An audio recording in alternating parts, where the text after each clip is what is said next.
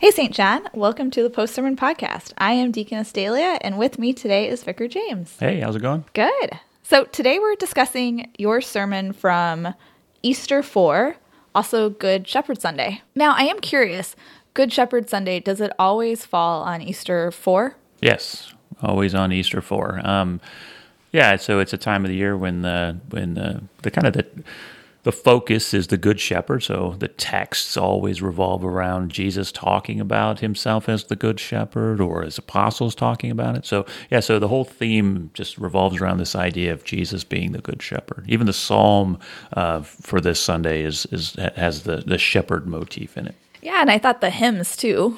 I mean, they went with that theme very nicely too. Yeah, I actually, uh, yeah. Have no uh, fear, little flock. Mm-hmm. Olivia uh, picked out those hymns, and uh, and because they really actually went really well with the. Um, uh, the text I was preaching on, Psalm 23.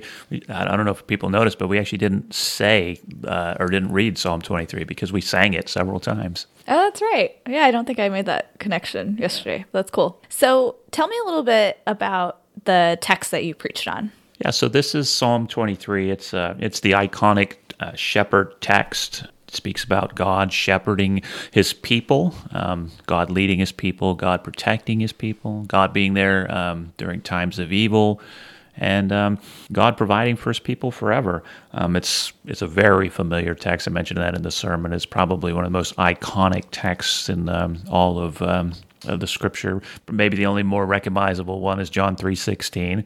Um, but yeah. I was going to say even people outside the church are probably a little bit familiar with Psalm 23, at least yeah, parts yeah. of it. It's it's really really uh, and, it's a good song, it's a psalm. It's a really great scripture, um, and so it uh, and it's it's a comforting text for a lot of Christians. I was gonna say a lot of people have it memorized. I remember going to nursing homes where there might be people who have struggle struggle with memory, but they usually know Psalm 23, King James Version. Why did you decide to pick Psalm 23 and not one of the other assigned readings that have to do with Good Shepherd? Well, I did bring a lot of the other text into the sermon, talking about how Jesus knows his sheep and his sheep know him.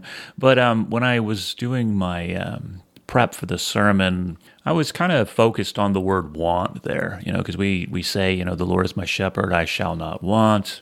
But then we stop and think about it, we want all the time. And so um, I thought that was a good line.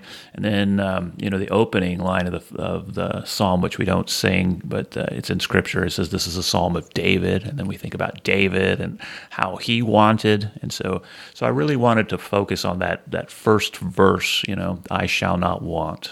So that's kind of how, that reason why I focused on that particular text. So, what was the problem that the sermon sought to identify?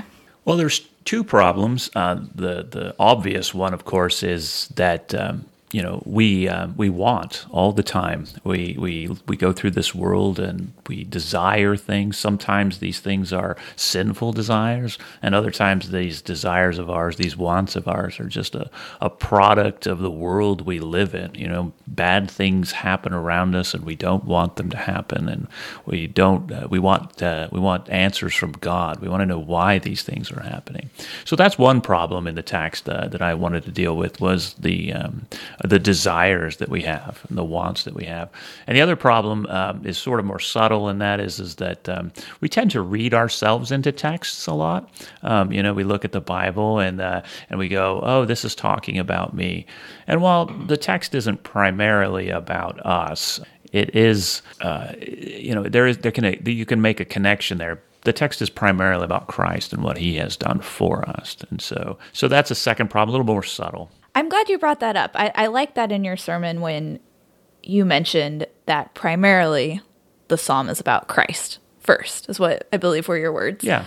Um, and it is very easy to like be focused on ourselves and like think that a, a particular passage in scripture is talking about us first, or we mm-hmm. put ourselves in the center somehow. Um, so I am curious just with the book of Psalms and how can we read and, and pray the Psalms? Is Christ always that that focus of them? Jesus says in the scripture multiple places, he says it in John 5, you know, that the scriptures testify about him. And so I think whenever we pray the Psalms or read any part of scripture for prayer, you know, we have to keep that as the central focus of the text uh, of, of what we're talking about here. The, the scriptures are really God's story, all right? God's story about how He's uh, redeeming a sinful and fallen world, and He's redeeming it through Jesus. Ultimately, that is uh, where we're going, all right? And so the Psalms are really focusing us on on this work, right? Uh, so we pray the Psalms with this in mind, and the different Psalms can, uh, you know, help us to pray in different ways. We they can can help us to lament about problems that uh, we have in our lives. They can help us celebrate or give thanksgiving to God for the wonderful things that He does. They can comfort us. But we should always pray these uh, with the ultimate story in mind that the entire scriptures testify about Jesus and about how God is working um, through Christ to redeem the entire world. So that's how we should pray them and how we should focus on them. Yeah, no, that's interesting. And the, the Psalms, they are God's word. And he now gives us these words that we can pray to him. Yeah, yeah, and I think that's that's a good way to think about it because uh, you know a lot of times we we struggle, you know, to pray. I know I, I do struggle to pray extemporaneously, like off the top of my head, but we have this great treasury of words that God has given us, especially in the Psalms, that we can use to pray to God uh, about, like I said before, our, our lamentations, our problems, and how to you know give thanksgiving, you know, and, and seeking comfort. And so, yeah, it, God's words are um, also a great comfort, and He gives them to us so that we can pray them. So then, going back to Psalm 23, that first line, "The Lord is my shepherd; I shall not want." So then you're saying these are, or looking Jesus as being the the one who's praying it. This is applying to Jesus, Jesus first, him saying these words, correct? Yeah. And so Jesus is actually the one who is walking through the valley of shadow of death, right? He shall fear no evil. Is he calling God the Father his shepherd? Yes. Do you think that was okay? Yeah, yeah, it's God shepherding him. In fact, the the opening line there, um, we, we we translate it Lord, and I think that we um, often. Um, we think Jesus as Lord. Jesus is actually Yahweh. So, um, yeah, so it's not um, uh, the Lord in the in the sense that it's Jesus per se, you know. So it's it's God is my shepherd, and I shall lack for nothing, right? And so and so that's kind of more of the sense. So it's Jesus walking through this valley of shadow of death, being shepherded by his Father as he moves towards his Father's house, right? And so, and so um, we can take great comfort in this psalm because it is Jesus who has walked this path. He's the one who was successful at it, and he comes back into the valley to get his sheep, right? And this is where some of the other, um, you know, um, sheep metaphors come in. He goes in, and um, you know, he's the good shepherd who lays down his life for the flock. He goes into the sh- uh, the valley of the shadow of death and search for the one sheep, leaving the hundred or the ninety nine behind, right? So he's always in the valley looking for his sheep. And so I think that's one of the reasons why we can take comfort in this psalm is because uh, God shepherded Christ through this valley already, right? And then Christ comes back appointed by God to be the good shepherd and uh, to seek after his sheep. Who will now walk with us through that valley. Mm-hmm. Yeah. Yeah, and I, I, think one of the reasons why uh, you know it's it's more helpful to look at it this way is because um, when we do walk through this valley, the psalm says, I shall fear no evil. But the reality is, we, we do fear evil. And sometimes we're even the cause of evil, right? And, um, you know, it says, I shall not want, but we do want, all right? We want all the time, right? And so when we read this text and we go, well, maybe this text not talking about me. That's true. It's actually not talking about you, not on the, not primarily anyway. You know, it's talking about Jesus going through this valley. But but we can take comfort because we are in that valley. And Jesus comes back, you know, and he comes back and gets us, seeks after his lost sheep that are in this valley. And then he guides us through the valley. And so we're now able to say these words of his uh-huh. in our prayers with confidence, knowing that he's our shepherd. And because he's our shepherd, we shall not want. Exactly. You know, and on this side of the, the new creation, we, we take these words by faith. We understand them by faith. But uh, when we enter into the new creation, we will know them through experience. We will we will not want then. I have one more question about the I shall not want part. You had various examples throughout your sermon of people who were struggling with wants or desires that were sinful, correct? I think yeah. those were the ones mm-hmm. you said. So I guess something I was wondering was what about those wants and desires that we can even say are God given, that are that are good things that we know we are lacking?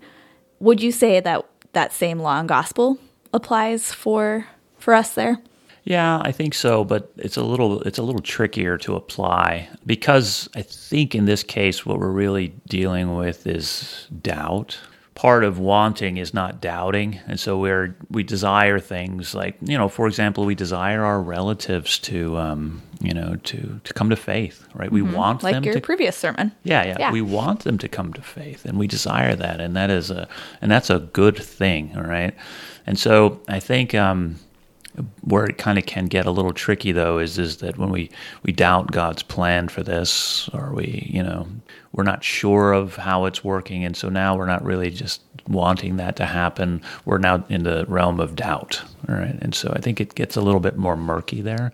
And so sometimes I think our wants are just products of the world that we live in, and sometimes they are products of our own sinful uh, nature and our doubts. Yeah, and I think any or to add on to that, any want or desire that you know, whether it's it's evil rooted in doubt or even desires like you mentioned with the relatives or, or other things that are are good to want, um, we can still sin against the first commandment and put that above God. Yeah. Right? Um, and we should still fear, love, and trust in, in God above whatever want or desire we have, if Exactly. it's sinful or not sinful. Exactly. So we can, you know, we can pray. We can pray for our relatives to come to faith, but we need to just, we ultimately need to trust in God right, beyond what we want.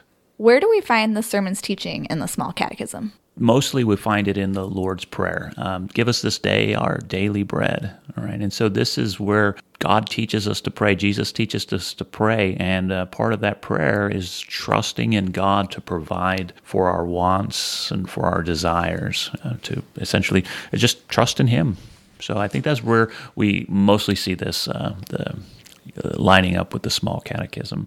We also see it, um, of course, in the, the the second commandment, which uh, which we talked about in our um, children's message, right? Um, you know, calling upon God in every trouble, all right, in times of trouble, trusting in Him, uh, giving Him prayer and praise and thanksgiving. Yeah, I was just gonna say I've been talking about this with the the women in my Bible study about second commandment. I, I asked them like where where do we get that commandment to pray? And it, it is found in the second commandment, especially in the meaning that we're to call upon God in every trouble, pray, praise, and give thanks.